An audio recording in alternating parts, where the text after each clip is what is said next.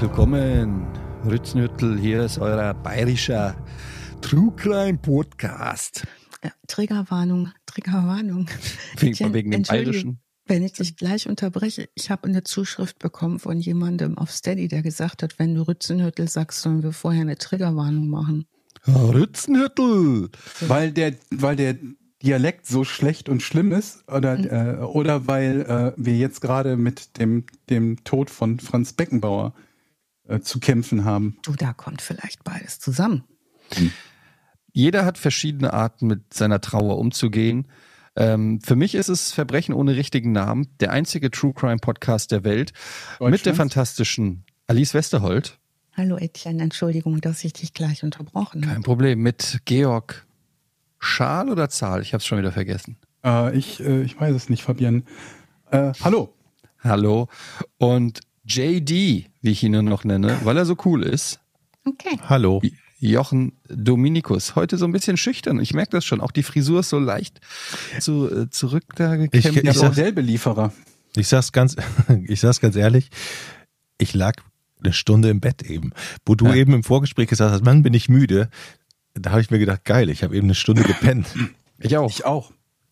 What? Ihr habt Ich alle geschlafen? Alte Männer, die ihren Mittagsschlaf machen. Ich Ja, aber dreimal gerne ihr, nämlich drei Stunden Mittagsschlaf. ich hätte aber mir gewünscht, dass ich nicht eine Stunde penne, sondern nur 20 Minuten. Denn irgendwann hängt man ja so durch und dann kommt man so schwer raus. Und dann ist so, dann denkt man so, eigentlich könnte man jetzt weiter pennen und dann am nächsten Morgen aufwachen. Ja. Das Problem ist, ich habe halt oft jetzt morgens Rücken. Und ähm, mein Tagesrhythmus ist sowieso irgendwie ein bisschen im Eimer. Und dann denke ich mir, das Problem ist, dass ich halt Rücken habe nach dem Aufstehen. Das ist irgendwie das, nach dem Aufstehen ist richtig doof und dann wird es im Laufe des Tages weniger, es sei denn, ich lege mich hin. Das Problem ist aber, wenn man halt dieses jetzt noch ein bisschen Schmerzen haben, kompensieren möchte, indem man sich denkt, ich lege mich noch mal ein bisschen hin und hat dann wieder Schmerzen, weil man sich ja hingelegt hat, schleift man das irgendwie durch den ganzen Tag. Du hast den falschen Nicht, wenn man Tages liegen bleibt. Rhythmus. Ich habe zum Beispiel auch beim Liegen Sehr schön. keine Schmerzen, Ja, bei allen anderen Tätigkeiten. ja. Was machst so du denn?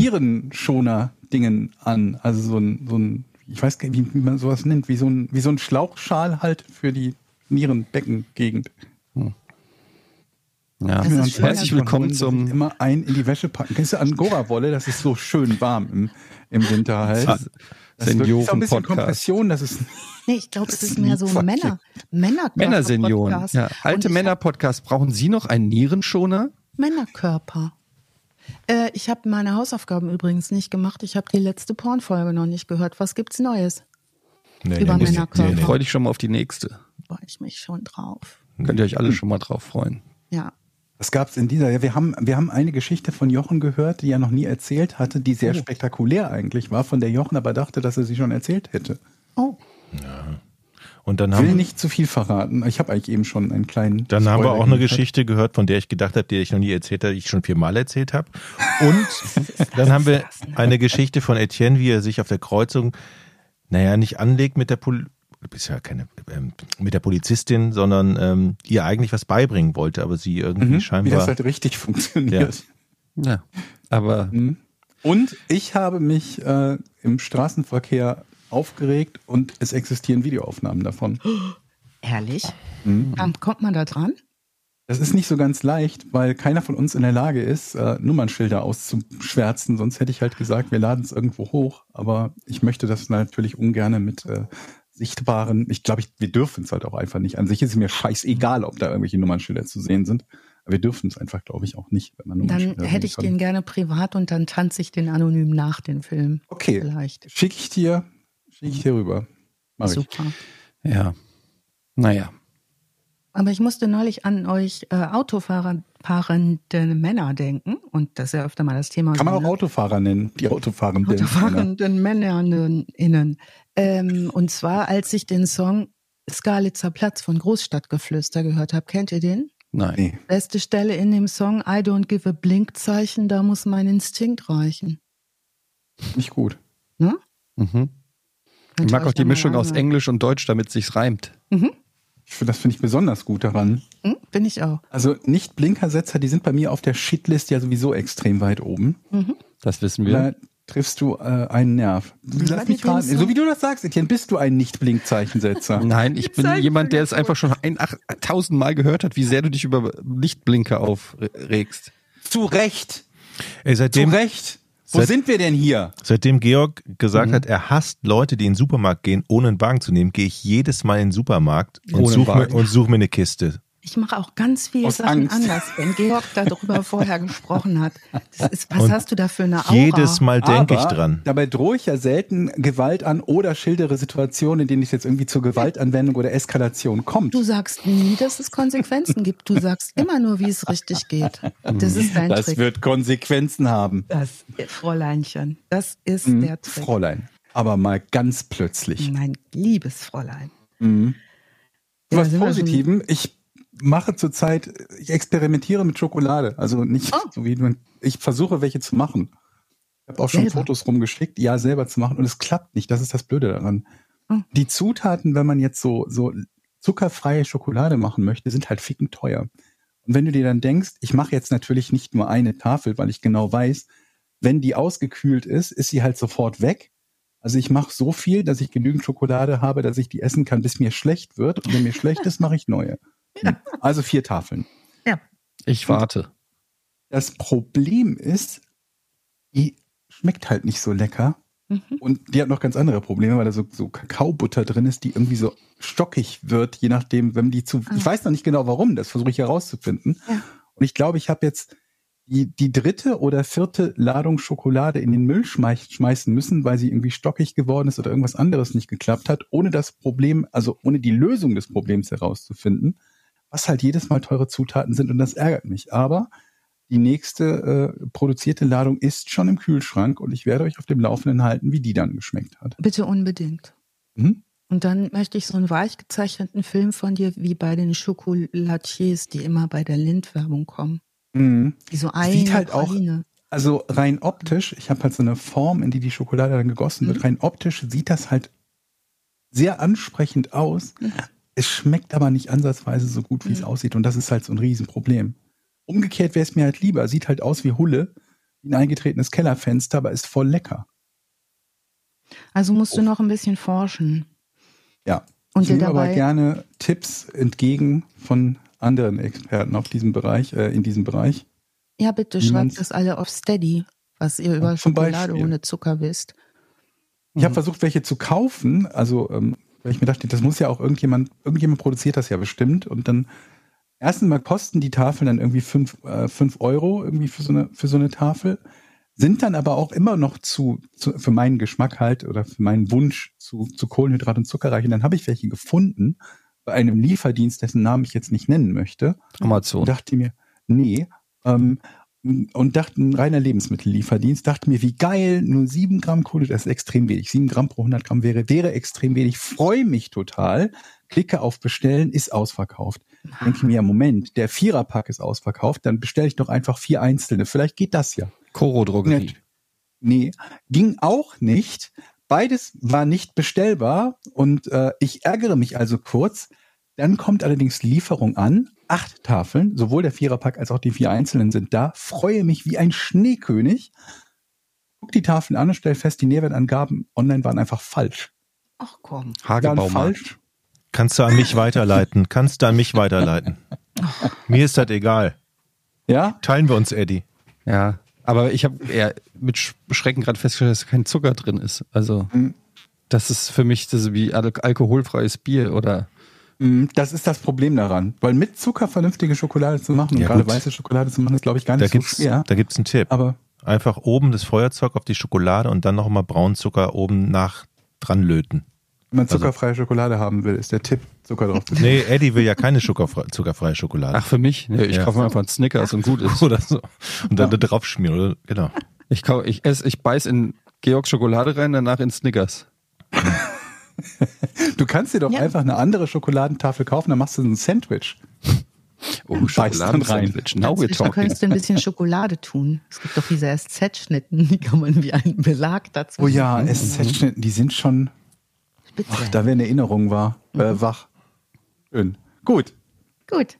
Wen hacken wir heute klein? Was hat das heute mit dem heutigen Fall zu tun? Ich bin gespannt auf diese Überleitung. Also es, es gibt super viele Überleitungen, denn genauso wie mich gerade eure Schokoladengeschichten und die Straßenverkehrgeschichten, äh, wie die mir das Hirn verknoten ähm, und Georg sich das Hirn verknotet, wie er zuckerfreie Schokolade herstellt, Mhm. so verknotet diese Story heute ähm, alles, weil die alles bietet, diese Story heute, was einem das Hirn verknotet.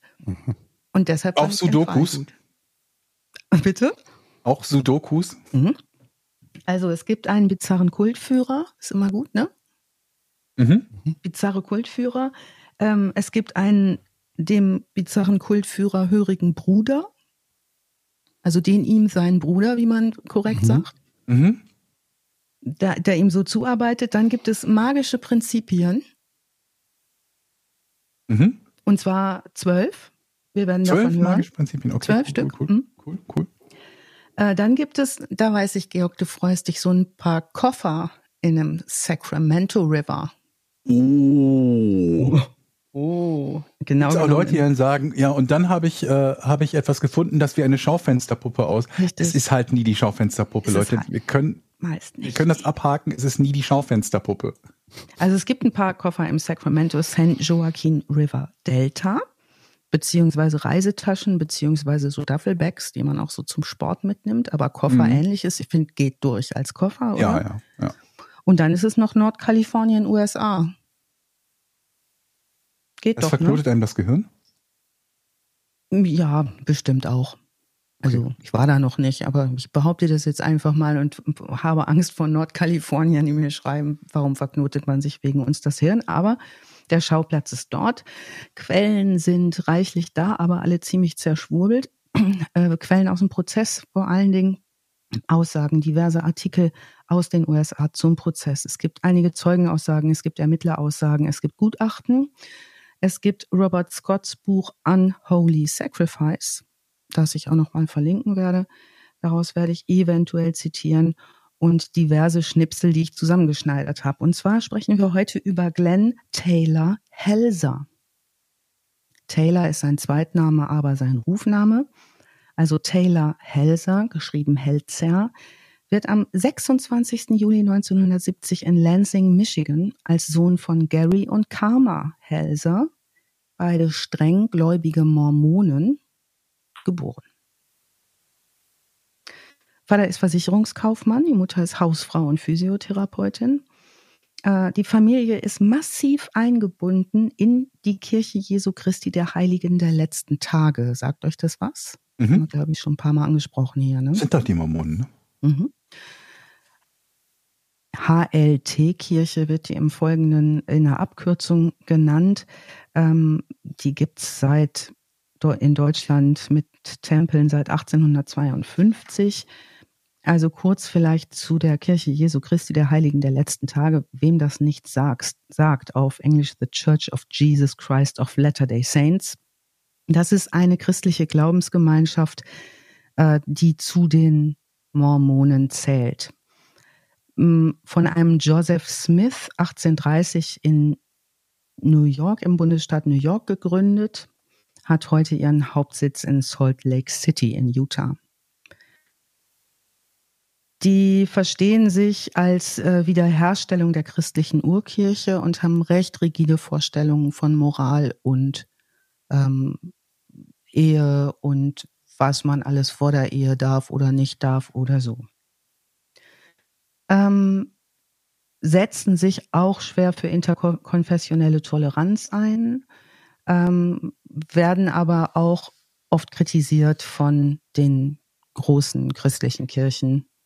Mm, Ja, also dazu können wir vielleicht später noch mal kommen. In dieser Familie ist es so, dass die Kirche ganz regelmäßig besucht wird, dass die Kinder streng mormonisch erzogen werden. Ähm, da ist nicht so viel Liberalismus unterwegs. Es gibt drei Kinder in der Familie Helser. Taylor hat eine jüngere Schwester, die heißt Heather, und einen jüngeren Bruder, der heißt Justin. Die Brüder äh, Taylor und Justin wachsen also zusammen mit ihrer kleinen Schwester in diesem frommen Mormonenhaushalt auf. Und äh, Glenn Taylor, der Erstgeborene, das ist sowas, könnte man sagen, wie das goldene Kind der Familie. Der Älteste, der Erste. Sehr, sehr charismatisch und schon sehr früh, auch gerade in diesen Kirchenzusammenhängen und bei den Gottesdiensten und Zusammenkünften äh, in der Gemeinde, fühlen sich die Leute sehr von seiner Persönlichkeit angezogen. Das hilft ihm auch als Kind schon bei Aufgaben, die er innerhalb dieser Kirche übernimmt. Ganz im Gegensatz übrigens zu seinem jüngeren Bruder Justin, der zwei Jahre jünger ist, der vergöttert den. Er findet den richtig, richtig toll, ist aber eigentlich sowas wie das komplette Gegenteil seines Bruders. Der ist viel schüchterner, der ist viel zurückhaltender, der ist auch nicht so wirklich der Favorit der Familie wie der Älteste und folgt eigentlich nahezu blind allem, was der ältere Bruder so vorhat. Die ziehen viel um in der ersten Zeit, in der Kindheit. Die ziehen von Michigan nach Georgia, von dort ziehen sie nach Texas und von dort aus erstmal wiederum kreuz und quer durch die Südstaaten. In der Frühpubertät äh, des jungen Taylor bleibt die Familie schließlich in Nordkalifornien äh, im Contra Costa County. Das ist im Gebiet der Bucht von San Francisco. Und da sind wir schon eigentlich am Schauplatz des Geschehens. Auch in der Gemeinde dort, in der Mormonengemeinde, kommt Taylor hervorragend an. Ähm, der dortige Bischof wird später aussagen, der Kirche der Heiligen der letzten Tage, bestätigt ihm eine wahnsinnig anziehende Außenwirkung und auch enorm positiven Einfluss auf andere Gläubige und auch auf sein Umfeld. Also er beginnt schon früh damit, sich an der Stelle, muss man sagen, noch positiv fördernd für Toleranz, gegenseitiges Verständnis und solche moralischen Werte einzusetzen, guckt sich auch seine Leute gut an. Also wenn da einer über einen anderen lästert, hat er schon mal einen Finger oben und sagt, mach das mal nicht. Also der korrigiert auch und Leute lassen sich von dem auch korrigieren. Der hat viele Freunde und vor allen Dingen auch viele Bewunderer weil er ebenso eine Anziehungskraft hat. Sein Bruder Justin hat nicht besonders viel Freunde. Warum ist Taylor so, wie der ist und warum hat er so ein Sendungsding dabei? Der verbringt viel Zeit mit seinem Opa mütterlicherseits. Der Opa ist jetzt noch eine Schippe wilder religiös als der Rest der Familie.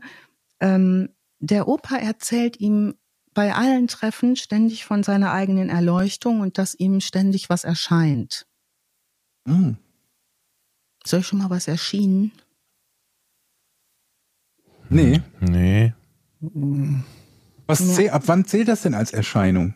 Ja, wenn du zum Beispiel wie der Opa so Jesus durch den Garten laufen siehst. Ach so, ja, das habe ich, das hatte ich. Das kennt man, ne?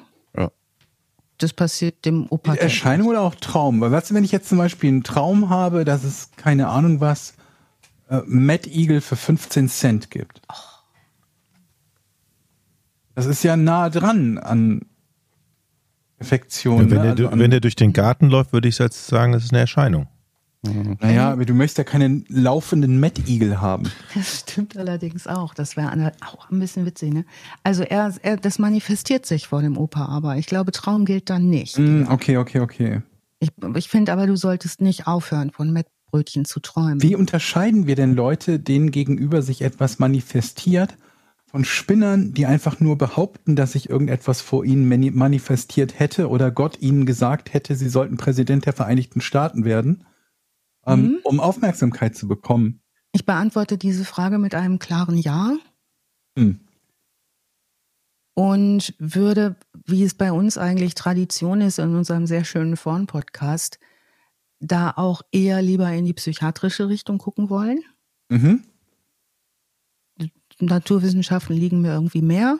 Dieser Opa sieht jedenfalls ständig Spirit und erzählt es dem Jungen und das tut er in der Phase besonders häufig, als der Junge so in der Frühpubertät ist. Mhm. Sag ich mal, so zwölf. Das trägt jetzt dazu bei, dass Taylor noch gläubiger wird und so eine Art Tunnelblick mit recht rigiden Überzeugungen, sage ich mal vorsichtig, der Weltordnung, vor allen Dingen auch in Sachen Gut und Böse entwickelt. Also das ist ein ziemliches Schwarz-Weiß-Denken, was das auslöst. Der ist auch mit sich selber unheimlich streng, der Junge. Der ist bei allem, was der macht, 100 Prozent. In den Leistungen in der Schule, im Miteinander, in der moralischen Geschichte, bei den Kirchendiensten, die da anstehen, in der Familie. Entwickelt in dieser Zeit super große Schuldgefühle, auch wenn er so ganz kleine normale Fehler macht im Alltag, mhm. wie sie uns allen passieren. Also das macht ihn richtig ähm, ärgerlich auf sich selbst und beginnt schließlich ähm, Stimmen, genauer gesagt besonders eine Stimme zu hören, die zu ihm spricht. Mhm. Jetzt ist er 14 und weiß nicht, wer da zu ihm spricht, ist sich aber sicher, auch weil er in seiner Kirche dauernd so abgefeiert wird für seine nahezu Göttlichkeit, die er da mitbringt und seine Ausstrahlung und so.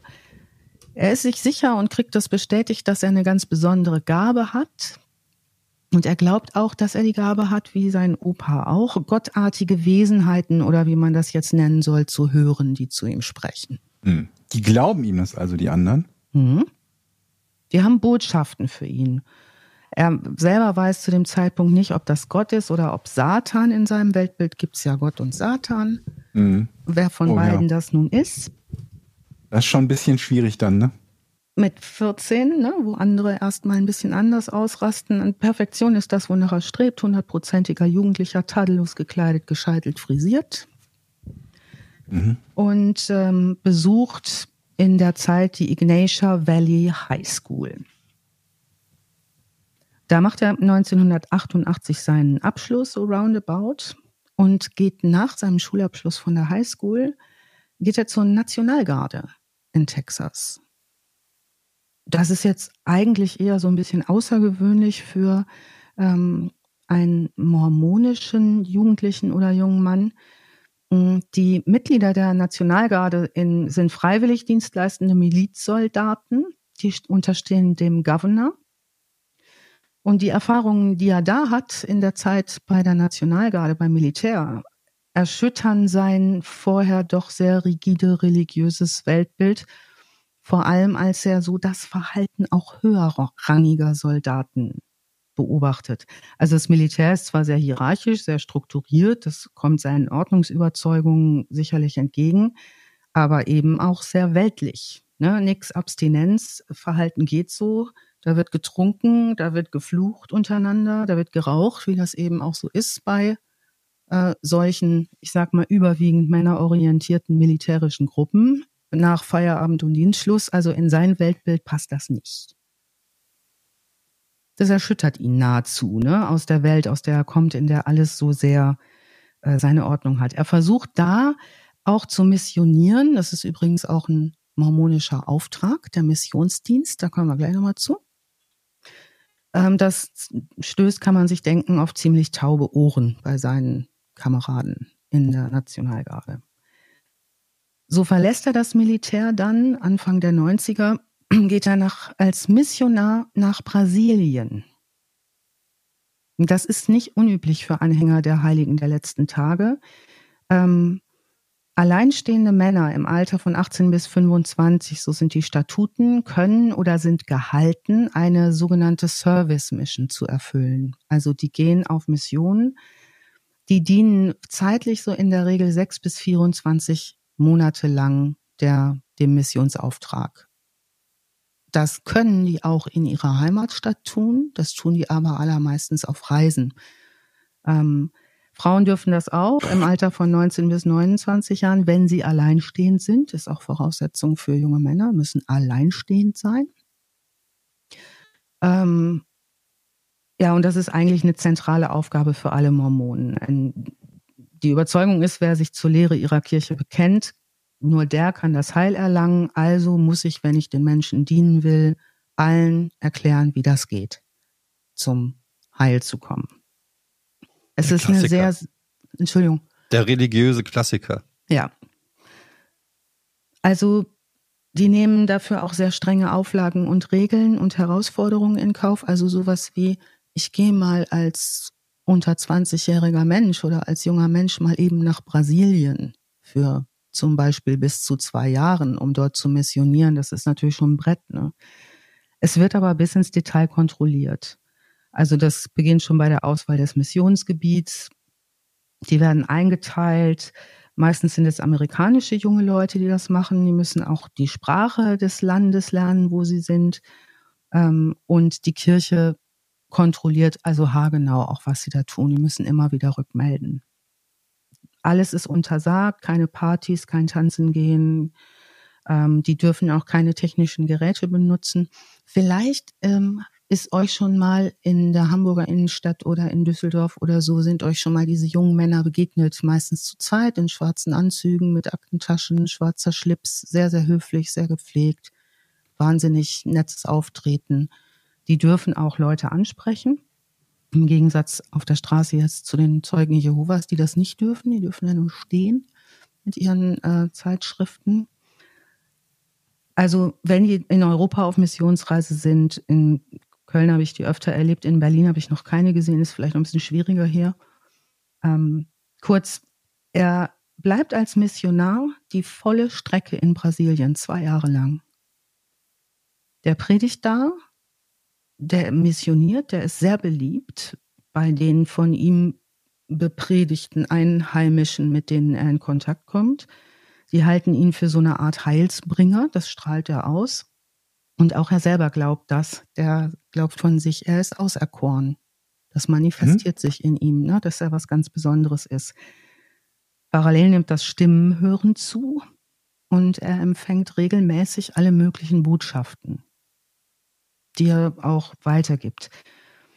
Kehrt nach zwei Jahren zurück äh, nach Hause, nach Kalifornien und kaum zurück wird er dafür wiederum abgefeiert, hat nochmal dazu gewonnen an Charisma, predigt, hat viele Fans, überzeugt viele Menschen vom guten Wort, wie sie sagen, agiert hier und da allerdings noch sonderbarer als vorher, würden wir in der Außenwahrnehmung vielleicht sagen. Er ist zum Beispiel mittlerweile überzeugt vom Armageddon. Mhm. Also ihm ist vollkommen klar, die Welt wird untergehen und das kann nicht mehr lange dauern. Mhm. Er äh, handelt auch den Film Mad Max zum Beispiel als Dokumentation. Den ersten oder also den mit der Donnerkuppel oder also Tina Turner oder wahrscheinlich alle, mhm. Eddie. Ich habe dazu keine genauen Angaben gefunden. Okay. Ähm, welchem Jahr sind wir denn? Dann können wir es vielleicht eingrenzen. Wir sind im Jahr angekommen. Warte mal, er war, wann war er beim Militär? Jetzt blätter ich nochmal geschmeidig zurück. 88 Schulabschluss, dann in der Nationalgarde. Vor 2000? Anfang, ja, es ist eher so Anfang der 90er, würde ich sagen. Jetzt ja. sind wir so 93 vielleicht. Also alter Mad Max. Ja. Ja, mit Tina Turner, das war ein Kracher, ne? Ich habe den, glaube ich, noch nie gesehen. Hm? Jenseits der Donnerkuppel. Ja. Also lohnt sich auf jeden Fall. Also mit seinen Visionen und Stimmen, die er jetzt hat. Ne? Ich übrigens empfehle auch nochmal äh, dazu die Folge zu diesem Fall von The Chapter, toller YouTube-Kanal mit immer so 20 bis 30 minütigen Zusammenfassungen von Fällen und einem sehr humorvollen mhm, Mann, der das, klasse. der ist super. Ähm, also der hat das auch super lustig zusammengefasst und kann das auch sehr schnell. Also mit seinen Visionen und Stimmen wird das Leben für alle jetzt nicht klarer. Ähm, der predigt die Apokalypse, dass er sagt, es werden Kriegerpriester aus dem All oder so kommen. Mm. Aber das ist ein, das ist ein Millionen-Videospiel mit den Kriegerpriester. Krieger ich sehe da sofort ein Massively Multiplayer Online-Game. Okay. Die Kriegerpriester aus dem All. Und wenn es mit der Schokolade nichts wird, machst du das? Wir haben viele Möglichkeiten. Wir haben ja schon in, in, in diversen Podcasts ganz, ganz viele ja. Sachen, die wir da monetarisieren können. Ja. Es liegt eigentlich nur noch daran, dass wir uns für ein Millionen Geschäft entscheiden. Mhm. Ja. Und könnte man das nicht vielleicht auch kombinieren? Also wenn man zum Beispiel sagt, er macht jetzt die Kriegerpriester, dass die sich ernähren von zuckerfreier Schokolade und die muss man aufsammeln oder erstmal mhm. herstellen? Man kann es als Merchandise oh, vielleicht okay. versuchen. In Kriegerpriester Power Bar. Das ist gut. From ja. Space. Ich möchte ja. mal einmal kurz einhaken auf das, das Reden mit sich selbst, was du auch erwähnt hast. Ne? Mhm. Ich habe mich letztens nachträglich beobachtet, als ich nochmal zurückgeblickt habe, dass ich tatsächlich auch damit anfange. Also mhm. Redet jeder mal. Und jetzt meine Frage an euch, Hand aufs Herz. Habt ihr schon mal selbst mit euch geredet? Bei mir war es so, ich hatte Dauer. Einkaufstüten ins Auto gepackt und irgendwas stimmte nicht und ich so, ah Mist, jetzt muss ich die Tüten wieder aus der Küche holen, das sind die falschen Tüten und ich merkte aber, das waren gar nicht meine Gedanken, sondern ich habe tatsächlich mit mir geredet. Laut geredet, ne? Und dann, hast du gerade mit dir geredet? Ich so, ja. Also ich habe mal von einer Ärztin erzählt bekommen, dass äh, sie das zum Beispiel älteren Leuten, und das sind wir ja? Oder? Reiß uns da nicht mit rein. Ähm, sogar das empfiehlt, weil man dann das Sprechen nicht verlernt. Ach so, ich dachte, weil man überhaupt jemanden hat, mit dem man reden kann. Ja. Also was aber ganz blöd und ungesund ist, ist Grübeln. Vielleicht ist dann Selbstgespräche besser. Grübeln ist ungesund. Hm, Also meine, meine sehr gute Fuck. Freundin Sabine sagte neulich zu mir, liebe Grüße, die sagte nämlich zu mir, jemand hätte rausgefunden, ein Wissenschaftler oder eine Forschungsreihe, dass ähm, wenn man viel grübelt, fördert das Demenz. Sie hätte aber vergessen, wo sie es gelesen hat. Ich Aber was ist dann die ganzen Tag. Definition von Grübeln? Ich glaube, Grübeln ist ja einfach nur Denken. Mhm. Ein bisschen. Wo hört Denken auf und fängt Grübeln an? Ist das Ich nicht auch würde ein, sagen, Grübeln ist das genaue böse Gegenteil von an 15 Cent Mettbrötchen denken. Oder davon träumen. Was, wenn man das Grübeln in ein Selbstgespräch verwandelt? Ja, man grübelt zum Beispiel über, über den Garten und macht dann daraus ein Selbstgespräch. Soll ich jetzt die Tulpenzwiebeln kaufen? Na, die Tulpenzwiebeln, die sind, die sind jetzt aber nicht. Vielleicht, also ist das dann gut für Demenz oder gegen Demenz? Wenn du in der Zeit nicht grübelst, bestimmt. Aber du musst ja, also ich meine, du musst ja irgendwie denken, um das in Worte zu, also außer Jochen, bei dem kommen die Stimmen aus dem Nichts. ich, ich grübel den Weil- ganzen Tag. Kann ich total beruhigen, Jochen. Ich mache das auch. Ich weiß nur nicht, ob das eine Beruhigung ist. Vielleicht sind wir dann zwei. Also für mich ist Denken präziser als Grübeln. Ja. Denken ist irgendwie grü oder anders gesagt, Grübeln ist mehr so ja oh, so, so zielloses Nachdenken. Wisst ihr? So Schleifen denken. Ich würde Grübeln bezeichnen als Solo-Brainstorming. Das ist gut. Super. Und vor allen Dingen ist das so ungelenkt kreativ nachdenken und nicht, jetzt denke ich mal über XY nach, sondern man kann ja über alles nachdenken. Ich grübel zum Beispiel gerade über das Wort grübeln. Wo kommt das eigentlich her? Grübeln. Das ist so ein Sesamstraßenwort. Heute grübel Ja. ich. Leute, jetzt zeige ich euch, wie man richtig grübelt. Also, Grobi und Grübi. Kinder, lasst uns mal gemeinsam grübeln. G-R-Ü-B-E-L-N. Grübeln. Grübeln. Das ist ein komisches. Wort, ne? Ich kenne das mit Kübeln. Und das stellt euch jetzt mal im Kopf von Taylor vor. Okay, wir sind abgeschweift, glaube ich. Wo waren wir? Wo kamen wir her? Dass äh, Technologie Teufelszeug ist und er das auch findet und Das sowieso. Kriegerpriester aus dem All und diese Stimmt. Dinge. Da, da waren wir. ähm, Armageddon. Also er ist jetzt aber nicht nur davon überzeugt, so im Sinne seiner Kirche. Äh, er ist mittlerweile davon überzeugt, seine Kirche, der Heiligen der letzten Tage, ist Mitgestalterin des Untergangs. Hm. Und er selbst weiß mehr über Himmlisches und Höllisches und die Zusammenhänge des Universums als alle anderen. Das behält er aber erstmal lieber für sich. Aber sieht ihr den Untergang positiv oder negativ? Ja, er sieht das schon kritisch. Ähm, er ist ja schon eigentlich so gepolt, dass er, dass so eine ganz tolle Welt entstehen soll. Es muss ja perfekt sein. Also Mhm. Liebe. Wollen wir das nicht alle? Hm. Ja, weiß ich nicht. Also manchmal glaube ich, naja, jedenfalls er heiratet recht flott jetzt, ist wieder da aus Brasilien. Es ist 1993 übrigens. Wir haben richtig gerechnet. 1993. Meine Freundin ist weg. Ja. Seine Frau Anne bräunt sich. Er ist 23 Jahre alt. Äh, recht früh heiraten auch meistens die äh, mormonischen Leute. Und das Ehepaar Helser bekommt in sehr kurzer Zeit zwei Töchter. Nämlich innerhalb der ersten zwei Jahre der Ehe. Er jetzt arbeitet als mit all dem Wissen, was er hat, das dürfen wir nicht vergessen, ne? was er nicht so laut sagt noch. Also er arbeitet als Börsenmakler für Morgan Stanley Dean Witter. Das ist ein Job, den hat ihm ein Onkel seiner Frau vermittelt. Das klingt nach einem gut bezahlten Job. Ja, das scheint auch nach außen gerade noch alles recht stabil, so im Alltag, auf der Arbeit, in der Kirche. Das macht er auch alles noch brav. Zu Hause geht's allerdings zusehends nicht besonders gut.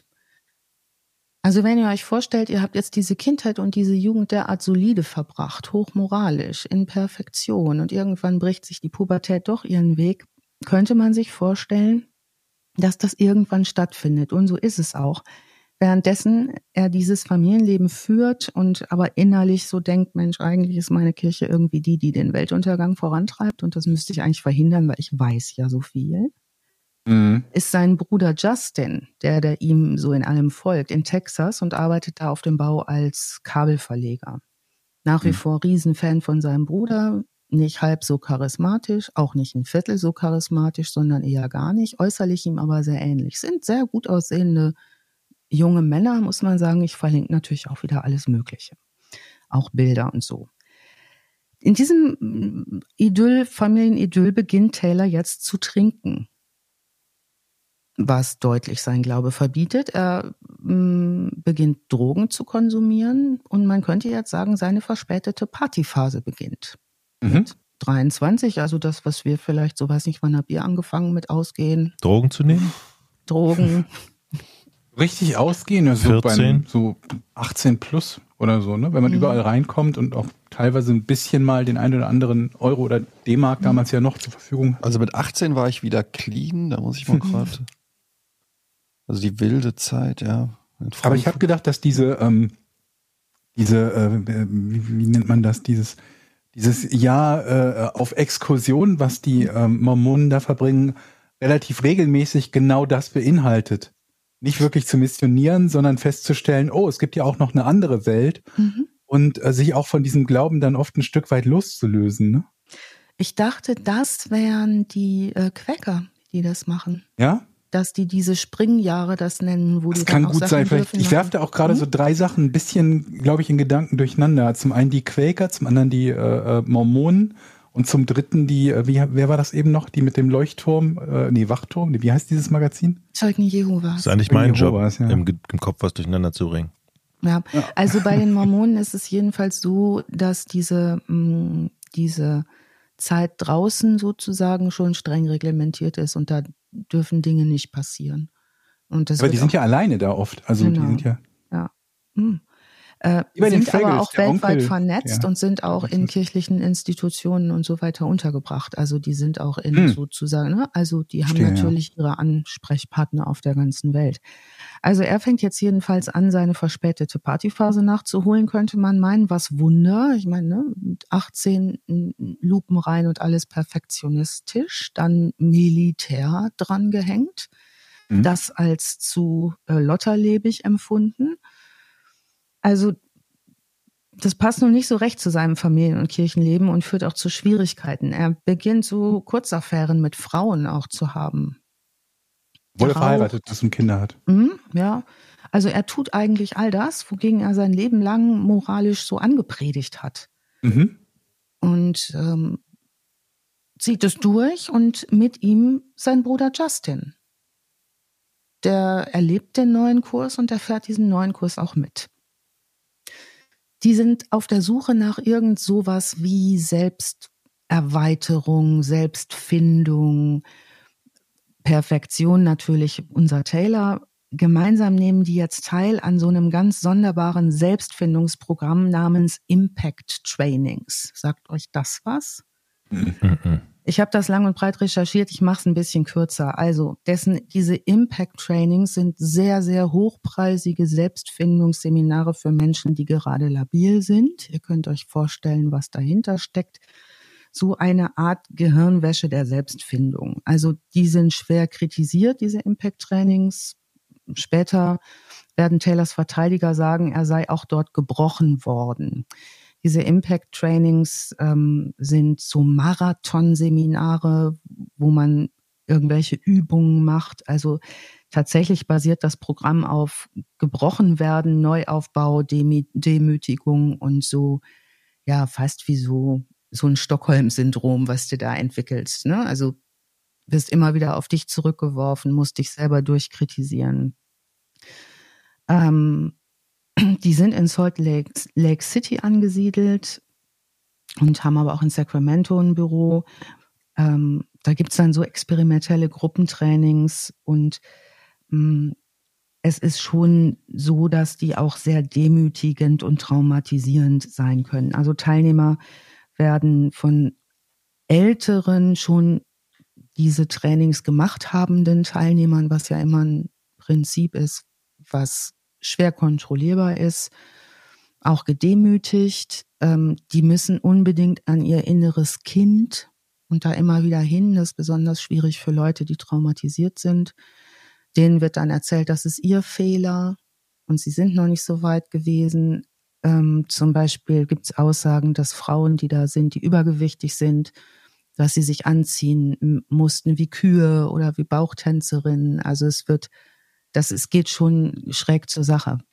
Also wir ahnen das, diese, diese Partysache, diese Drogengeschichten, dieses Ausbrechen aus dieser ganz strengen Norm und diese Gehirnwäschekurse zur Selbstverwirklichung und seine immer größer werdende Paranoia vor Hölle und Armageddon, die nun auch sich privat Bahn bricht, führen zur Trennung des Ehepaares im Juni 1996. Nach gut drei Jahren Ehe ist es dann auch vorbei.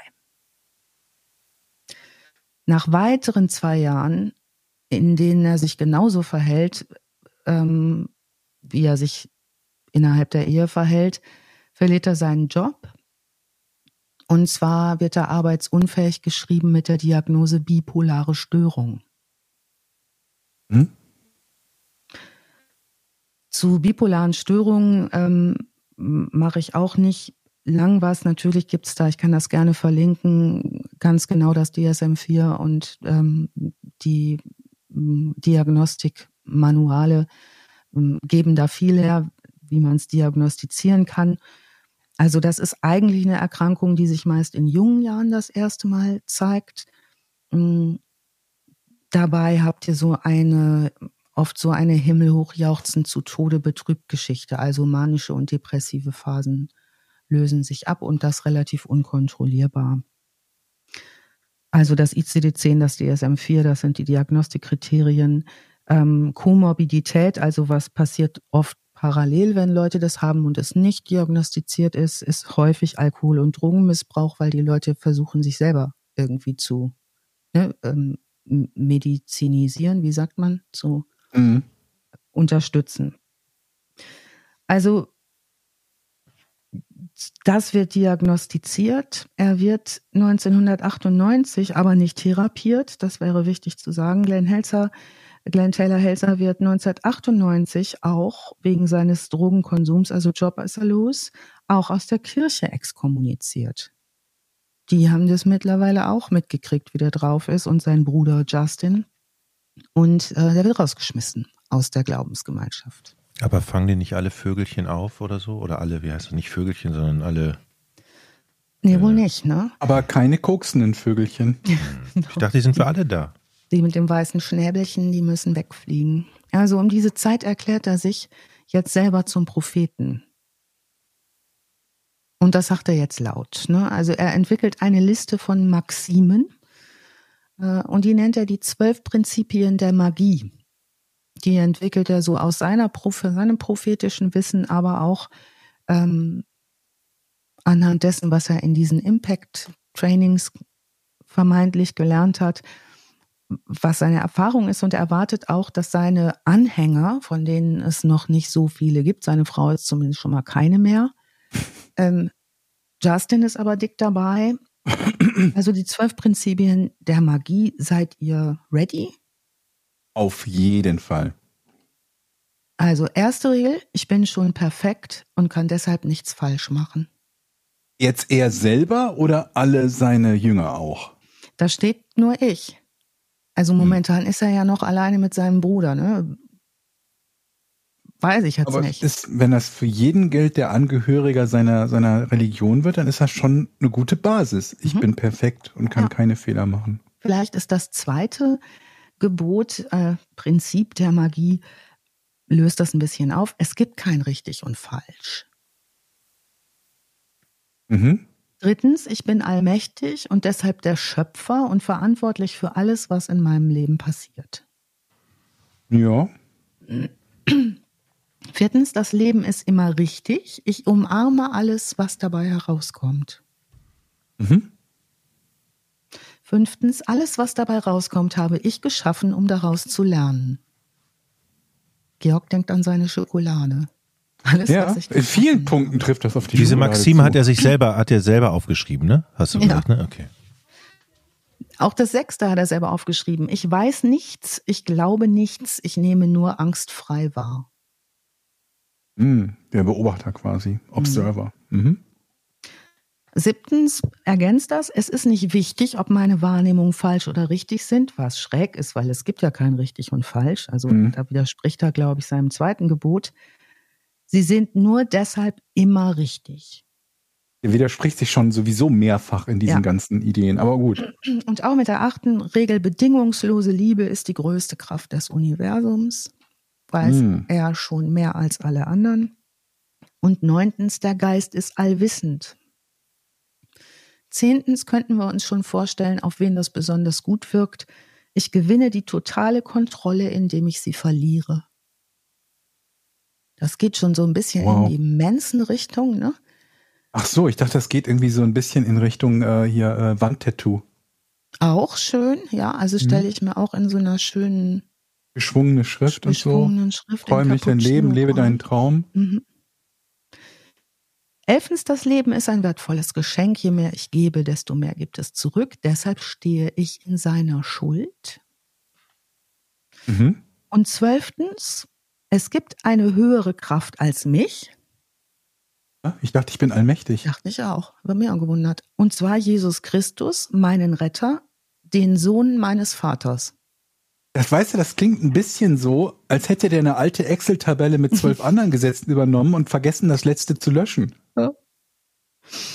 Moment, das mit Jesus Christus passt ja nicht zum. Ist egal, ich weiß nicht mehr, was da drin stand. Ich habe nicht auf Safe gedrückt nach elf. Ja, lass. Lass reicht. Ja, macht das Vor nicht er sagte, Kontrolle er ist der Bruder von Jesus. Mhm. Und Gott Ja. ist sein Vater. Kennst du nicht Jesus Bruder Taylor? Mhm. Okay. Der hing auf der Rückseite vom Kreuz, den konnte man Es nur ist nicht aber die richtig Frage, sehen. ist jetzt Justin der dritte Bruder von Jesus oder ist Justin jetzt Jesus, Oder der sein Bruder ist? weil es gibt kein richtig und falsch. Wir können jetzt alles über Justin Beides sagen. vielleicht. Klar, das ist so praktisch, diese Regeln. Also, er hat jedenfalls, jetzt sagt er laut, was er vorhat, ne? weil der hat Pläne. Der hat ja nun auch als prophetischer Prophet und Sohn von Gott und Bruder von Jesus Aufträge, Mhm. jetzt umgesetzt werden müssen. Und zwar hat er Pläne, Ich denke, er nimmt nur wahr. Ja, aber er hat vielleicht die Kontrolle verloren und jetzt hat er deswegen die totale Kontrolle. Ah, verstehe. ja, verstehe. pass doch ein bisschen auf. Entschuldigung. So. Also was er machen möchte jetzt, ne? Wir erinnern uns ähm, Kriegerpriester. Aus dem All. Ja, er will jetzt. Direct Bra- to Video. Mit Lorenzo Lamas. Ja, ihr müsst das parallel auch wirklich immer in diesem Spiel jetzt weiterdenken, was euch reich machen wird, ja. Er will jetzt brasilianische Waisenkinder. Die kennt er ja Ja, er war ja ja- dort. in Brasilien dort, ne? Er, seine Pläne sind, brasilianische Waisenkinder darin auszubilden, mormonische Führer zu ermorden, Mhm. damit er die Kirche der Heiligen der letzten Tage übernehmen kann, um eine Selbsthilfegruppe zu gründen mit all diesen übernommenen mormonischen Kirchenleuten. Mhm. Mhm. Mhm. Die heißt Transform America. Mhm. Nicht Make, Make America Great Again? Ja, ich wusste auch, da, da war da, haben die rote Kappen. Ja. Ähm, also die Transform America, was er dann gründen will, wenn seine Krieger äh, beweisen Kinder, die aus Brasilien alle ähm, und so, wenn das geklappt hat, dann schafft er einen Zustand des Friedens und der Freude. Mhm. Also jetzt gibt er sich auch einen Namen, sich und seinen Anhängern in Klammern einem Anhänger in Klammern Justin. Seinem Bruder, der auch Jesus sein könnte. Ja, äh, und er sagt, wir heißen jetzt wohl Children of Thunder. Hm. Irgendwie ein Debütalbum von einer Metalband? Ja, ne? ist totale Metall-Sache, äh, habe ich auch Ja. gedacht. Anfang der 90er, ne? Ich bin mir hundertprozentig sicher, wenn ich jetzt bei Spotify Children's of Thunder eingebe. Wartet mal. Kriegst einen guten Song, meinst du? Children's of Ohne. Thunder. Children of Thunder Part 1. Podcast? Ja. Was ist das? Ja, Ich bin mir nicht so. Es ist tatsächlich ein P- Sekten und Kulte im Namen. Okay, ist ein anderer True Crime Podcast, der über diese Leute berichtet hat. Wir Das sind, jetzt auch ein bisschen dumm wir sind doch der Dabei Einzige. sind wir doch der Der Einzige. Einzige der Welt. Wie kann das denn Ich sein? weiß auch nicht. Was hast du denn da gefunden? Keine Ein. Wespennest hast du gestochen. Ups. Ups. also, Children of Thunder. Ich habe das Cover vom Album quasi schon, Mhm. schon vor mir. Leute, die so, so leicht an der Kamera vorbeigucken. Mhm. Eine Vierergruppe, einer steht im Vordergrund und die anderen so leicht versetzt in so einer V-Form. mhm, Und die haben die Arme so ein bisschen verschränkt. genau. Und ähm, das Ganze ist so reinmontiert in ein, wenn ihr in eine viereckige Küchenreibe rein fotografiert, dann ist Mm. das das Setting eigentlich. Ach so, ich dachte jetzt irgendwas, wo auf jeden Fall Bäume im Hintergrund sind und irgendwie ein Rabe oder so. Aber dunkle Bäume, ne? Und ein Mond Ja, ja, klar, genau. Diese. Bäume halt auch ohne Blätter und so, ne? ist schon auch härter. Was ist das für eine Ja. Küchenreibe? Ich überlege gerade. Äh, mit vier Seiten. Für Kartoffeln, die feine. Ah, Und da fotografierst du rein. Finde Diese metallerne, diese Ja. metallene, Ja. ah, Sieht okay. richtig gut aus, habe ich neulich auf Instagram die man so auf den Tisch stellt, ne? Mhm. Okay. Hm? Also Children of Thunder, Kinder des Donners, jetzt glaubt er und sagt er auch, er sei ein Prophet und er sei ein, ein, ein, ein zweites Mal auf die Welt gekommener Jesus. Mhm. Jetzt ist schon eine Stufe weiter, vorher war er sein Also ist Bruder, nicht ne? mehr der Bruder, jetzt ist er, okay, jetzt ist er, jetzt ist er, Wir haben schon mal drüber gesprochen, aber wenn Leute reinkarniert sind, waren die ja vorher nie Peter Müller oder so, ne? Die waren immer ein König oder Jesus oder sonst irgendwas. Nicht gehängter oder geköpfter oder Doch, Bauch. das natürlich auch. Also zu Moment. Unrecht gestorben oder irgendwie hingerichtet sind sie sowieso sehr häufig, aber die waren halt nie irgendwie, ja, und wer warst du? Und dann waren sie halt ein Fürst oder ein König oder Jesus oder sonst was. Da ist nie irgendwie so ein, so ein, so ein äh, Straßenfeger dabei. Ja, und was hast du in deinem vorigen Leben? Nee, ich war Straßenfeger, bin halt relativ jung gestorben. Ich habe mich irgendwie, keine Ahnung, besoffen, bin ich vom Pferdewagen gefallen und so. Ja, das war's. kann Jetzt mich bin ich nicht wieder an da. viel erinnern. Ich habe Nee. viel gefegt. Ja, hab viel, viel gefegt, auch nicht besonders gut, bin da dreimal gefeuert worden. Ja. Äh, ja, sonst weiß ich auch nicht. Hatte ein bisschen Knieprobleme im früheren Leben. Mal versucht, Und, äh, Schokolade zu machen, hat nicht Ja, geklappt. ja, ja. Ich hatte, äh, hatte eine Frau, ein Kind und äh, sonst eigentlich nichts. Also ist auch nichts Besonderes draus geworden. Nee. War immer direkt Jesus, ja. Napoleon. Ja. Ja, und das ist bei dem auch so. Der fängt bei allen Sätzen fast, die er sagt, fängt er immer den Satz an mit Spirit says. Von sich selbst. Hm? Der Geist Also nicht sagt. ein Lothar Matthäus, sondern der Spirit Geist. says. Also er empfängt ja Botschaften. Ah. Und auch wenn andere sich jetzt mit ihm unterhalten, zum Beispiel und reden, und er empfängt gerade eine Botschaft, dann macht er mal psch, psch, psch, psch, psch. Spirit says. Dann empfängt er die so und dann sagt er das. Also er hat viel Kontakt zu Menschen. Und es gibt auch nach wie vor Menschen, die den interessant finden und dem zuhören. Der sei nach wie vor auch charmant. Jetzt ist er ja partymäßig unterwegs und eine Carrie Furman verliebt sich jetzt Schock in den. Das ist eine Kellnerin, was der war die früher? das dickste Trinkgeld ihres Lebens. So, das beeindruckt die total. Der sieht gut aus. Da geht's äh, mit Lovebombing, Bombing gleich weiter. Ne? Das kennen wir auch das Prinzip. Irgendwie sehr, sehr, sehr, sehr, sehr nett sein.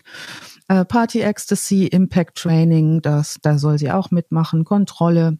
Relativ schnell geht das so. Ne, verlierst du die Kontrolle, dann hast du die Kontrolle. Zieh doch mal die Sachen aus. Lass dich doch mal für diese Zeitschrift fotografieren. So wird äh, sie später äh, als Zeugin aussagen, denn sie äh, haut von dem ab im Jahr 2000. Der wird das zu viel. Die erwähne ich nur, ähm, weil sie aus der ganzen Nummer gut rauskommt und später als Zeugin nochmal aussagen wird. Äh, Justin und Taylor verkaufen jetzt übrigens auch Drogen, um sich zu finanzieren. Mit den Jobs ist es ja nicht mehr so. Und noch hilft ja diese Church äh, der Children of Thunder nicht so viel Geld ab, nämlich keins. Und er baut zusammen mit Justin so ein Escort-Business mit Frauen auf. Versucht mhm. es zumindest äh, eher weniger erfolgreich. Im Jahr 1999 lernen Taylor und sein Bruder ähm, eine Frau namens Dawn Godman kennen. Dawn Godman ist gerade konvertiert zu den Mormonen. Die ist ganz frisch dabei und die lernen sie kennen am Memorial Day im Rahmen eines Krimi-Dinners. Kennt ihr so eine Krimi-Dinner? Ja, ein Kumpel von mir hat mir letztens erzählt, dass er beim Krimi-Dinner war und abgekotzt hat, weil das in Nachbarschaft war und die sich verkleiden mussten und der hasst verkleiden. Moment, was ist das? Die gucken zusammen dann Krimi-Abend Nee, oder was? die machen, das ist so ein Spiel äh, und einer von denen ist der Mörder und die anderen müssen rausfinden, wer das ist. Ist total lustig. Also ein Live-Role-Playing. Ja. ja, und wie er das erzählt hat, das war wirklich lustig, weil er da keinen Bock drauf hatte. Mhm. Ja. Ich glaube, dass das auch echt, also ich hätte da auch keine Lust, aber gut, ähm, sie sind ich da. Ich habe auch mal gemacht, fällt mir gerade auf, aber es ist schon sehr, sehr lange her. Mit meiner, also mit meiner Pen and Paper Rollenspielgruppe haben wir einmal so eine so eine Krimi-Live-Rollenspiel-Session gemacht und ähm, mit Leuten, die grundsätzlich dieser Idee über, äh, äh, also jetzt nicht abgetan waren, weil es ja blöd, dahin zu gehen, zu sagen, habe ich keinen Bock drauf, ja, dann geh halt nicht hin. Und es war äh, völlig langweilig und ich habe es danach nie wieder gemacht. Mhm aber keine Ahnung, ob das jetzt an dieser speziellen Story lag. Man läuft dann halt, also du hast halt eine, eine Gruppe und jeder wird vom, wie soll man sagen, Spielleiter gebrieft auf ja. seinen Charakter und dann muss man halt in Character bleiben und in dem Fall irgendwie durch Gespräche mit anderen irgendwas herausfinden, wer der Mörder ist oder weiß der Teufel ja. was in der Art. Und irgendwie, in dem Fall war es halt so, dass es irgendwelche Spitzfindigkeiten um irgendeinen Wortlaut waren. Mhm. Da waren halt irgendwie, keine Ahnung, es gab irgendwie, jedem wurde ein bestimmtes Wort gesagt und die ähnelten sich alle und da sich jeder dachte, na gut, der bespricht es vielleicht nur gerade anders aus, ist der gesamte Witz weg gewesen und äh, ja, also war irgendwie eher so ein, okay, äh, ja gut, haben wir jetzt auch mal gemacht. Ja, dieses Krimi-Dinner findet statt äh, in der Mormonengemeinde in Walnut Creek in Kalifornien, wo die jetzt als exmatrikuliert heißt es nicht, als exkommunizierte Justin und Taylor äh, einfach aufschlagen in hm. schwarzen Anzügen und ähm, als rausgeschmissene aus der Kirche der Heiligen der letzten Tage haben sie sich ganz schwarz gekleidet und schockieren die Gesellschaft eigentlich eher mit ihrem Auftreten. Werden aber nicht rausgeschmissen. Lernen dort Dawn Godman kennen, die neu ist in der Gruppe. Ein bisschen Außenseiterposition hat, es verhält sich sozial eher unbeholfen, ist auch ein insgesamt eher unbeholfenes, schüchternes, beeindruckbares Wesen. Allerdings körperlich nicht zart, sondern schon mehrgewichtig. Das wird später auch nochmal auf Bildern eine Rolle spielen, die verlinkt werden zu dem Fall. Dawn fängt an, sich mit Justin, mit Taylors Bruder zu verabreden. Die mögen sich und äh, zieht im April 2000 in das Haus der Brüder, schläft mit beiden und wird damit das dritte offizielle Mitglied der Children of Thunder. Jetzt sind sie drei. Das Jahr 2000 haben wir also Kalifornien, die großen Sektenpläne, von denen wir eben gehört haben, und äh, Weltumsturzpläne gilt es nun zu finanzieren. Also brasilianische Waisenkinder, die zu Kriegern ausgebildet werden, Mormonenkirchen zerstören, deren Führer weltweit töten. Transform America ist die Bewegung, das Ziel der Gruppe Zustand Frieden Freude. Das kostet was. Denkt er sich, also entwickelt er einen Plan. Dazu braucht er Selena Bishop. Selena Bishop ist die 22-jährige Tochter des Musikers Elvin Bishop. Habt ihr von dem jemals was gehört? Es wird immer in allen Quellen erwähnt. Der hat 1975 mal einen Hit gehabt namens Fooled Around and Fell in Love. Kannst du mal vorsingen, mal Eddie? An. Ich kenne ihn nicht. Fool Around? Fooled Around and Fell in Love. Und 1975 oder 76 hatte der den Hit. Hm. Naja gut, wenn ich keinen Einsatz von euch kriege, kann ich da nichts nee. draus machen. Aber ihr könnt euch vorstellen, es wird schon irgendwie ähm, wer es gleich mal irgendwann einspielen kann. Gibbet auf YouTube 3,4 Millionen Aufrufe. Ach, guck mal. Also in den USA ist der Song jedenfalls Oh. bekannt. Und sogar 19 Millionen in der Coverversion von Wow. Miranda Lambert. Scheint Also wirklich schon- relativ bekannt zu sein. Kein unbekannter Künstler. Ähm, sie, also Selena Bishop, seine Tochter, ist allein mit der Mutter aufgewachsen. Er hat nicht gehalten, der Eltern. Sie zieht ja übrigens nicht rein in diese Church-Sache, in diese Children of Thunder-Sache. Er hat andere Pläne, denn er möchte sie benutzen für den mittelfristigen Plan. Die soll ein Konto auf ihren Namen für ihn anlegen, um da Geld, was er erwartet, wie auch immer, einzuzahlen. Da begründet das ganze Theater mit, ach, er hat so eine blöde Ex-Frau und die nervt so schrecklich und er wird so einen Haufen Geld erben und das müsste er verstecken vor den Konten seiner Ex-Frau. Mhm. Also sie ist nicht dazu gedacht, Teil des langfristigen Plans zu sein.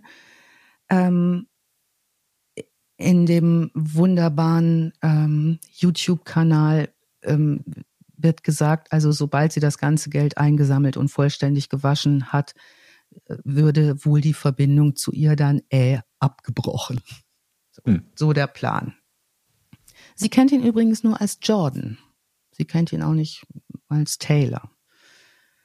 Also was hat er vor? Wie will er jetzt das Geld generieren? Jetzt gebe ich Gas. Ähm, ich werde euch heute auch nichts über die Ermittler erzählen, aber da noch mal richtig viel verlinken, wo ganz viel von den Mit- Ermittlern erzählt hat. Wir haben kaum Zeit für die Täter. Wie will er das Geld generieren? Er will das Geld von Ivan und Annette Stinema erpressen. Das ist ein älteres Ehepaar in Concord, Kalifornien, beide an die 80. Die waren Helsers Kunden, als er noch als Börsenmakler angestellt war. Mhm. Von denen weiß er, die haben Geld. Am 30. Juli 2000 taucht das Trio, die Helser-Brüder, ne, Taylor und Dustin, und Dawn Godman, das mehr oder weniger hörige junge Mädchen, bei den Steinmans in ihrem Haus auf, gekleidet in ihre alte Mormonenkleidung, schwarze Anzüge, weiße Hemden, Schlipse, Aktentasche, sehr freundlich im Auftreten weniger freundlich, als sie drin sind, denn sie zwingen die beiden alten Leute mit vorgehaltener Waffe, ihnen mehrere Schecks über insgesamt 100.000 Dollar auszustellen. Damit nicht genug, sie betäuben die beiden Leute mit Rohypnol. Jeder von Mhm. den beiden muss sechs Tabletten Rohypnol schlucken. Davon werden sie natürlich müde und schläfrig. Annette Steinman soll die Schecks unterzeichnen und wird zu schläfrig von dem Rohypnol. Da gibt die Dawn Goodman ihr noch Crystal Meth, damit sie wieder fit wird. Ähm, sie ist aber zu betäubt, die kann nicht mehr alle Schecks unterschreiben. Die letzte Unterschrift unterm letzten Scheck erledigt Taylor selbst, fälscht die selber, bevor sie Ivan Steinman erschlagen und Annette Steinman die Kehle durchschneiden. Hm. Weiter geht's, sie zerteilen die Leichen und dabei beten sie ein Dankesgebet für das Opfer der guten Sache. Also das Trio tötet und zerstückelt die Steinmans, ähm, stopfen die Leichenteile in drei Seesäcke, in solche Sporttaschen, Duffelbags, packen die in den Van der Steinmans und machen sich auf den Weg. Plan ist, wann auch immer die Säcke im nahegelegenen Sacramento River, Sacramento San Joaquin River ins Delta zu werfen. Vorher wird später vor Gericht ausgesagt, versuchen sie die ähm, Überreste den ähm, Hunden der Steinmans zu verfüttern. Das klappt aber nicht. Was sie tun, sie packen Steine und Felsstücke in die Taschen, um die schon mal zu beschweren. Am nächsten Tag schicken sie die Dawn Goodman, und davon gibt's Bilder äh, aus der Bank, äh, schicken sie mit den Schecks in so einem neongrünen Jogginganzug und so einem goldweißen Cowboy-Hut im Rollstuhl, warum auch immer, in eine Bank, um den Scheck einzulösen oder die Schecks einzulösen.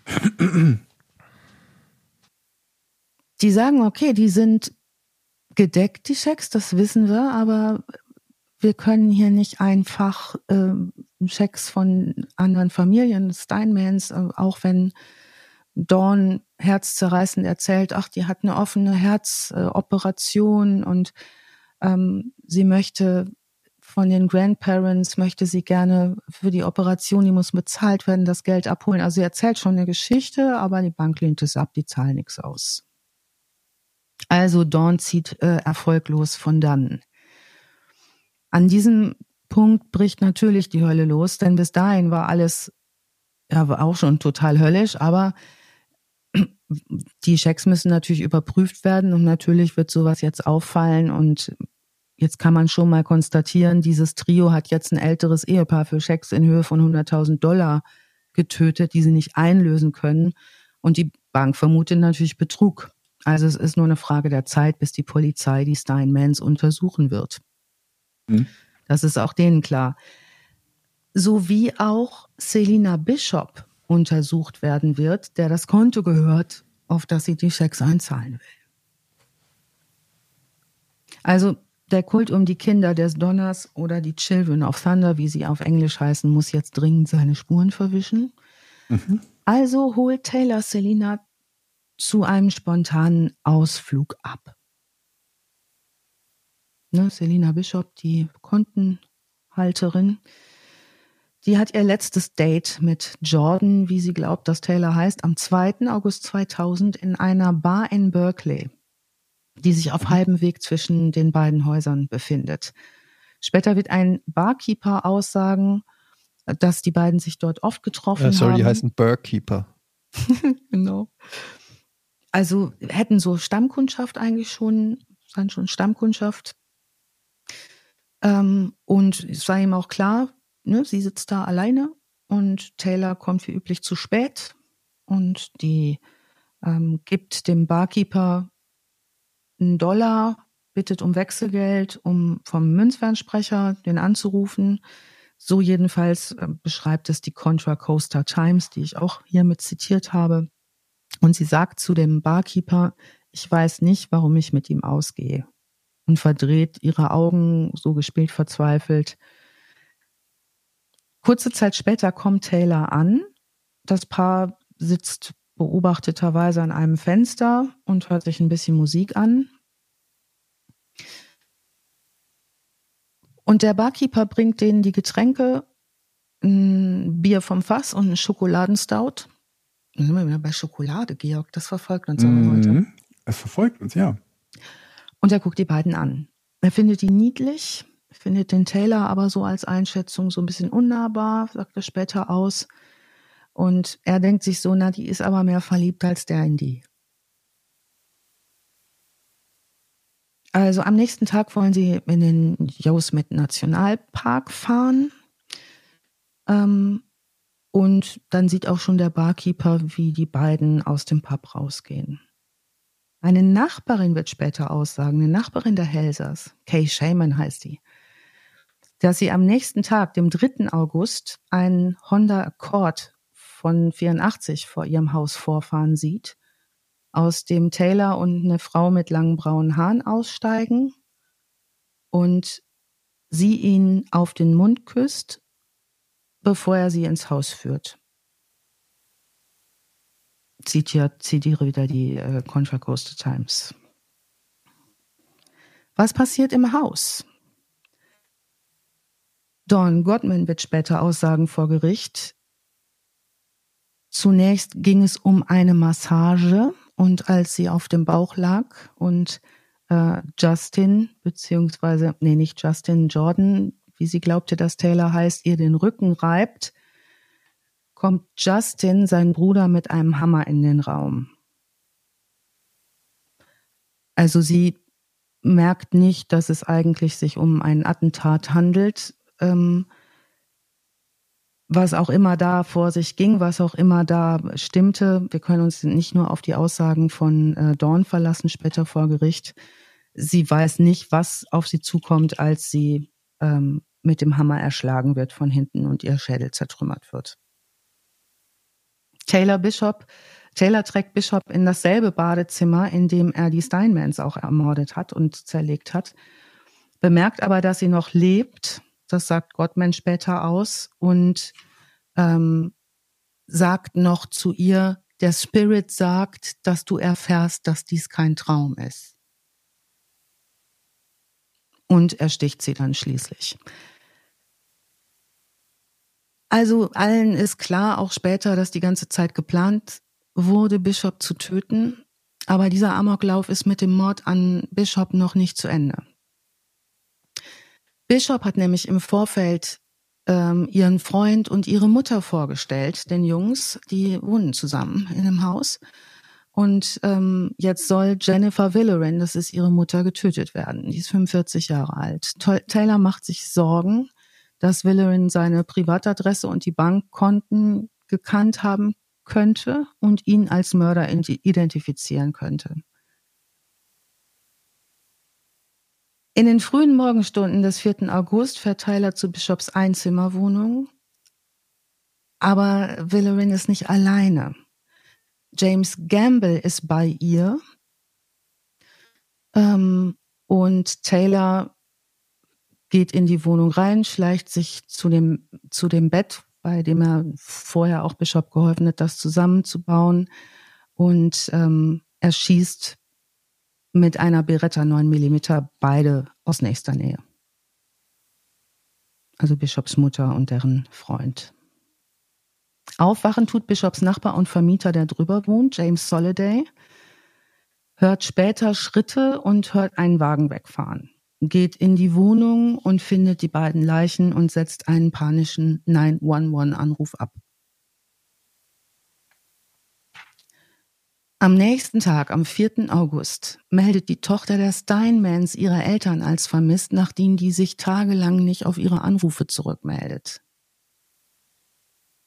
Nachbarn haben auch gemerkt, dass sich da Zeitungen vor der Haustür stapeln. Und so ein paar Stunden später, als Bishop nicht zur Schicht im Two-Bird Café, wo sie arbeitet, erscheint, kontaktieren ihre Freunde das Marin County Sheriff's Department, um eine Vermisstenanzeige aufzugeben. Am selben Tag wird später Kay Shaman vor Gericht aussagen, kommt sie nach Hause zurück und sieht ihren Nachbarn in einem Art Lastwagen einen Anhänger mit Jetskis ziehen. Auf der Ladefläche diese Seesäcke, diese Beutel, einen weiteren Seesack auf dem Schoß des Mannes auf dem Beifahrersitz und äh, als sie diese Aussage später im Gerichtssaal macht, schnappt alles nach Luft.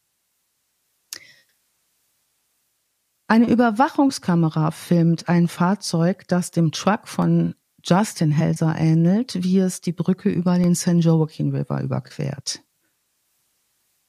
Die Staatsanwaltschaft sagt später, die Kamera hat die Brüder auf dem Weg erwischt, diese Seesäcke in den Fluss zu werfen. Am Samstag, den 6. August, wird der Chevrolet Lumina Minivan der Steinmans in einem Industriegebiet in Oakland gefunden. In diesem Van liegt eine Kettensäge und ein Sägebock. Die Polizei nimmt Fingerabdrücke, später wird klar, sind die von Justin Helser und Dawn Godman. Am selben Tag später wird ein Teppichreiniger ins Helser-Haus gerufen, um einen Fleck im Wohnzimmer zu entfernen. Also das ist all das, was später die Ermittler zusammentragen äh, und später wird klar sein, es handelt sich um Blut. Früh am nächsten Morgen, das ist ein Montag, fahren Sheriffs mit einem Durchsuchungsbefehl zu dem Haus am Saddlewood Court und wollen nach der Waffe suchen, mit der Villerin und Gamble getötet wurden, ne, die 9 Millimeter, wir erinnern uns.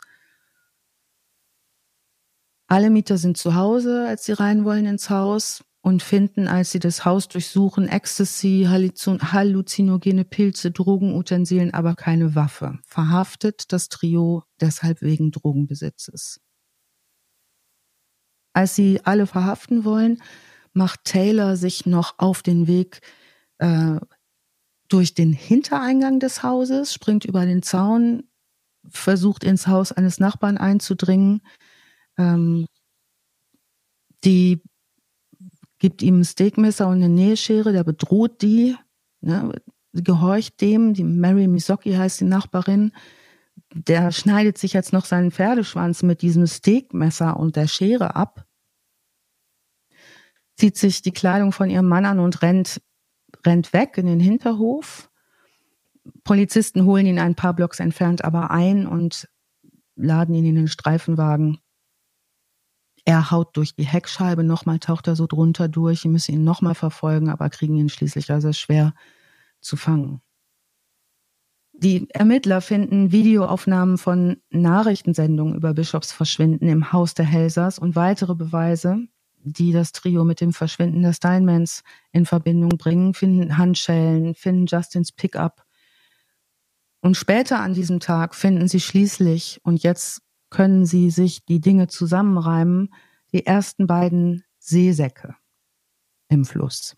Die ersten beiden Koffer oder Reisetaschen in einem ein menschlicher Kopf, in einem anderen ein Torso. Die bergen auch den Rest der Taschen und äh, gehen zum Contra Costa County Crime Lab zur DNA-Analyse, um die Opfer zu identifizieren. Das äh, muss für, den, für die Strafverfolgungsbeamten ziemlich heftig gewesen sein. Also das ist landwirtschaftlich geprägt, dieses Sacramento County. Da gibt es so schreckliche Verbrechen extrem selten. Und die, dieses Trio hat die Leichen so doll zerstückelt und auch durcheinander gemischt, um mögliche Spuren zu beseitigen. Das wird jedenfalls spekuliert. Es gibt eine vorläufige Anhörung im Dezember 2001 vor dem Contra Costa County Superior Court. Staatsanwaltschaft legt die Argumente sorgfältig dar. Es gibt viel physische Beweise, Quittungen für Handsägen, Fesseln, die im Sexshop gekauft worden sind, Skimasken aus dem Sportgeschäft, Aktionspläne, die Taylor Helser aufgeschrieben hat und auch dieses Erpressungsszenario genau beschreiben. Alle drei werden angeklagt wegen 18 Verbrechen, darunter Mord, Erpressung und Entführung. Also fünf Wochen lang dauert die ähm, das Gerichtsverfahren, um alles an Fakten auf den Tisch zu legen. Die Jury tagt ähm, lange und ausführlich. Schließlich ähm, geben die auch bei der Polizei zu, was sie getan haben. Die 9 Millimeter Pistole übergeben die, beziehungsweise sagen, wo die ist, persönliche Gegenstände und so weiter. So, und weil die Beweise unwiderlegbar sind in diesem Fall, das haben wir ja manchmal, dass das nicht so ist, aber hier sind sie wirklich so vorgegangen, dass man alles belegen kann, äh, kann Dawn Goodman, die Frau, einen Deal mit der Staatsanwaltschaft ablegen. Im Gegenzug dafür bekennt sie sich schuldig des fünffachen Mordes und sie sagt auch gegen die Helser Brüder aus und somit entgeht sie der Todesstrafe. Also sie erhält eine Verurteilung zu 38 Jahren lebenslang. Die beiden Brüder werden am 16. Juni in elf Anklagepunkten Justin Helser, darunter Mord, Erpressung und Entführung, äh, verurteilt. Und zwar Death Row zum Tod verurteilt obwohl er plädiert hat auf nicht schuldig wegen Unzurechnungsfähigkeit. Er ist auch sehr, sehr krank. Also ein Psychiater sagt dem Gericht, dass er, dass dieser Justin wirklich geglaubt hat, dass sein Bruder Taylor ein Prophet, Prophet Gottes ist und dass Justin nicht in der Lage ist zu begreifen, dass die Morde moralisch falsch waren. Also dieser sehr labile Justin äh, wird so verteidigt, es ähm, hilft aber nichts und ähm, er wird zum Tod verurteilt. Er entschuldigt sich, er will, er sagt, ich will Freiheit oder Tod. Und ähm, jetzt müssen wir nochmal Trigger warnen, weil es wird so sein, dass er später in, äh, in der Haft sich auch das Leben nehmen wird.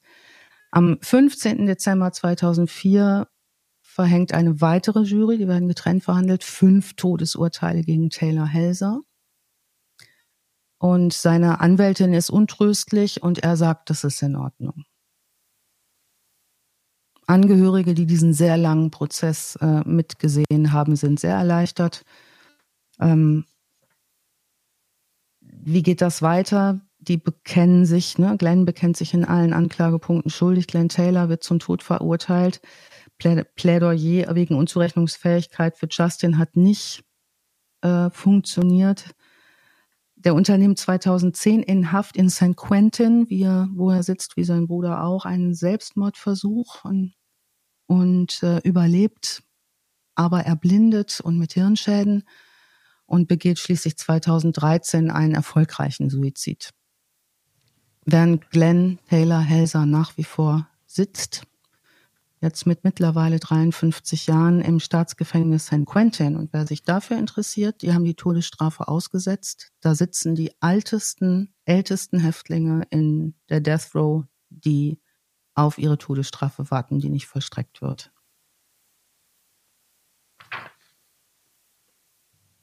Ja, und das war die Geschichte, wie man nicht mit Mord davonkommt. Glenn Helser, Glenn Taylor Helser und die Children of Thunder. Thunder. Na, na, na, na, na, na, na. Ja, das ist doch gut. Das ist doch eine gute Sache, oder? Mhm. Also im, also jetzt nicht alles, aber Dass sie nicht davon gekommen sind. ja. Aber ich glaube, wir haben selten True Crime Fälle, wo sie davon gekommen sind. Mhm. Das liegt Mhm. daran, dass wir immer fertige Fälle machen. So ist es. Und dann war er weg. Nach zehn Minuten Eine- fertig. Eine-. Eine Frage, äh, wieso versuchen die Idioten immer im See die Leichen los oder im, im Fluss die Leichen loszuwerden? Jochen, genau das habe ich mich auch gefragt. Immer- Was ist die Idee? Die kommen doch irgendwann Zerstückeln, alle hoch. okay, kann ich verstehen. Der Hund frisst es nicht, okay, kann ich verstehen.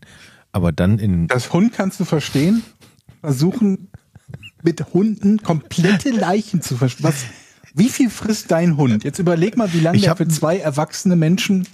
ein Ja, Jahr, da käme ein. Jahr mit hin. Der jetzt wiegt Also sechs Kilo. ausgehungerte Schweine sind es in Mafia-Filmen. Ich wollte es Genau. gerade sagen, Ja. Etienne. Ich habe einen Fall Frankie mal recherchiert, Finger. anrecherchiert. Da hat eine Frau das mit Schweinen hingekriegt, die jemand zerstückelt hat. Aber das war mir zu eklig. Das habe ich. Der heute war ja gar nicht mal so eklig, ne? Also weißt du. Wie hieß denn der Film? Lucky Number 11 oder so? Wo war das? Gott, das mit den Schweinen gibt's doch ständig. Ja. Aber vielleicht kriegt man so auch seine Mettbrötchen für 15 Cent. ey, der, komm, ey. Entschuldigung. Ja gut, aber da musst du ja keine Schweine involvieren. Kannst ja direkt Mettbrötchen draus machen. Aber wo wir schon mal bei Bauernhoftieren sind, es gab Stimmen auf Steady, wie unser Huhn heißen soll.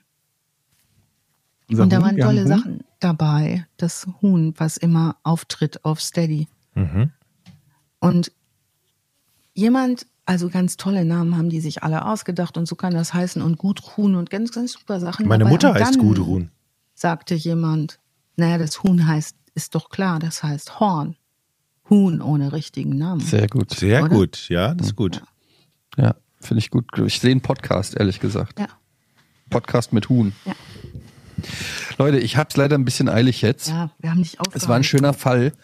Ähm, ich kann jetzt leider nicht mehr lange äh, hier bleiben. Die Cops sind mir auf den Spuren. Mhm. Aber du bist schon der Prophet, das musst du denen sagen, wenn sie dich kriegen. Mich kriegen die nie. ähm, aber wo du gerade vorn beziehungsweise Steady erwähnt hast, steadyhq.com slash vorn, da könnt ihr diesen schönen Podcast unterstützen, die Folgen etwas früher und werbefrei bekommen. Checkt das einfach mal ab. Und ansonsten hört natürlich auch unseren Schwester-Podcast, Podcast ohne richtigen Namen. Und äh, vielen Dank für das großartige Feedback immer. Tut mir leid, dass ich jetzt hier abmoderieren muss. Alles, Wolltet, hattet ihr noch Redebedarf? Dann gehe ich schon mal. Alles gut. nein, alles no, we gut. don't give a Blinkzeichen. Auf alle Fälle nicht- Instinkt reichen. Wichtig nochmal der Hinweis bei Steady, da findet man nämlich alle Infos nochmal von Alice und da die kümmert sich darum, da kann man ihr Fragen stellen, Meinungen und da gibt es auch das Foto von dem Fall.